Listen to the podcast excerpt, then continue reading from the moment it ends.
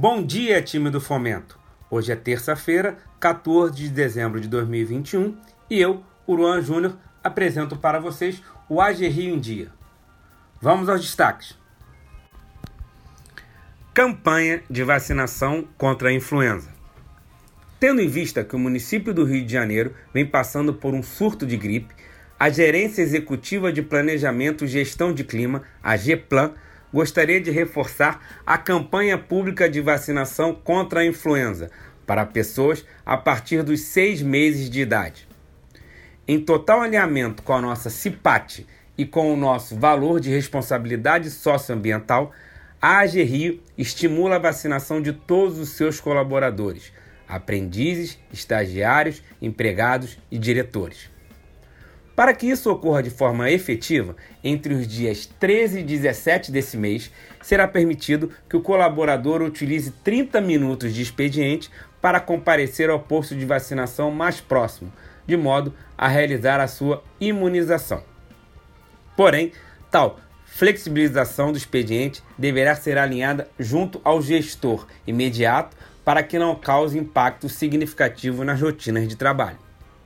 Recomendamos também que se informe nos postos de saúde quanto a eventuais contraindicações à referida imunização.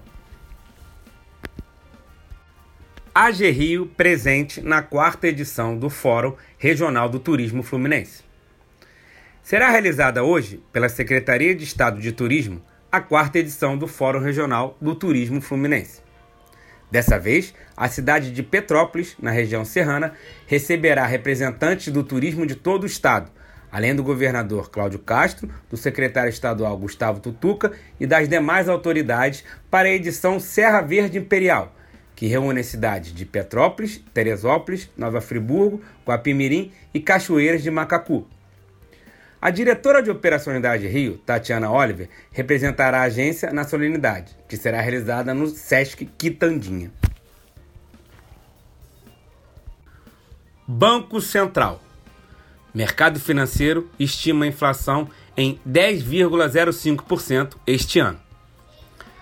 A previsão do mercado financeiro para o Índice Nacional de Preços ao Consumidor Amplo, considerada a inflação oficial do país, diminuiu de 10,18% para 10,05% neste ano.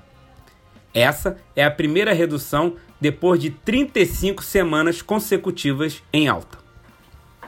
A estimativa está no Boletim Focus, pesquisa divulgada semanalmente pelo Banco Central, com a expectativa das instituições para os principais indicadores econômicos. Para 2022, a estimativa de inflação do Focus manteve-se em 5,02%. Para 2023, a previsão apresentou uma redução de 3,50% para 3,46%. Já para 2024, registrou uma pequena variação de 3,10% para 3,09%. A previsão para 2021 está acima da meta de inflação que deve ser perseguida pelo Banco Central.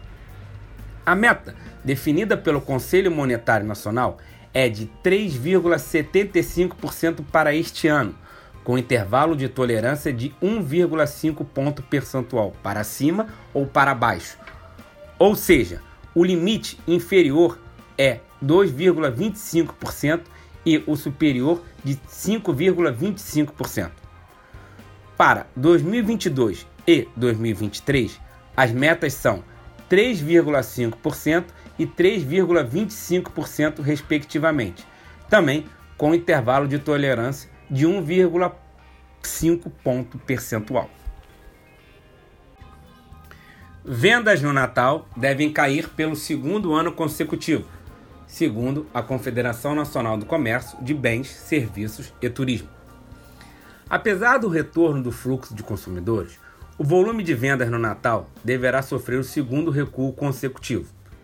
De acordo com a Confederação Nacional do Comércio de Bens, Serviços e Turismo, a expectativa é que a principal data comemorativa do varejo brasileiro movimente mais de 57 bilhões de reais em faturamento, apresentando um crescimento de 9,8% em relação a 2020. Porém, o desconto da inflação leva a um ajuste na comparação que indica queda de 2,6%. De acordo com o monitoramento realizado pelo Google, ao fim da primeira semana de dezembro, a circulação de consumidores em estabelecimentos comerciais superou a quantidade registrada no fim de fevereiro de 2020, algo inédito desde o início da pandemia.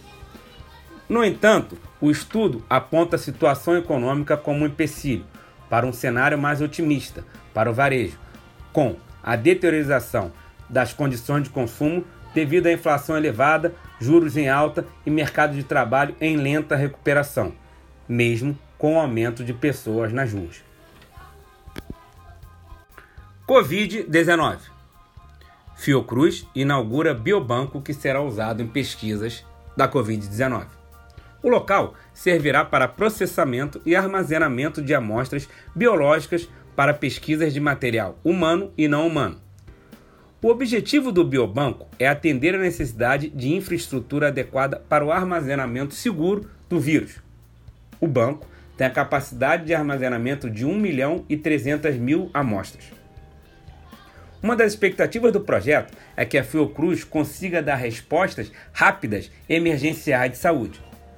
A inauguração do espaço contou com a presença do ministro da Saúde, Marcelo Queiroga, além de representantes e autoridades estaduais.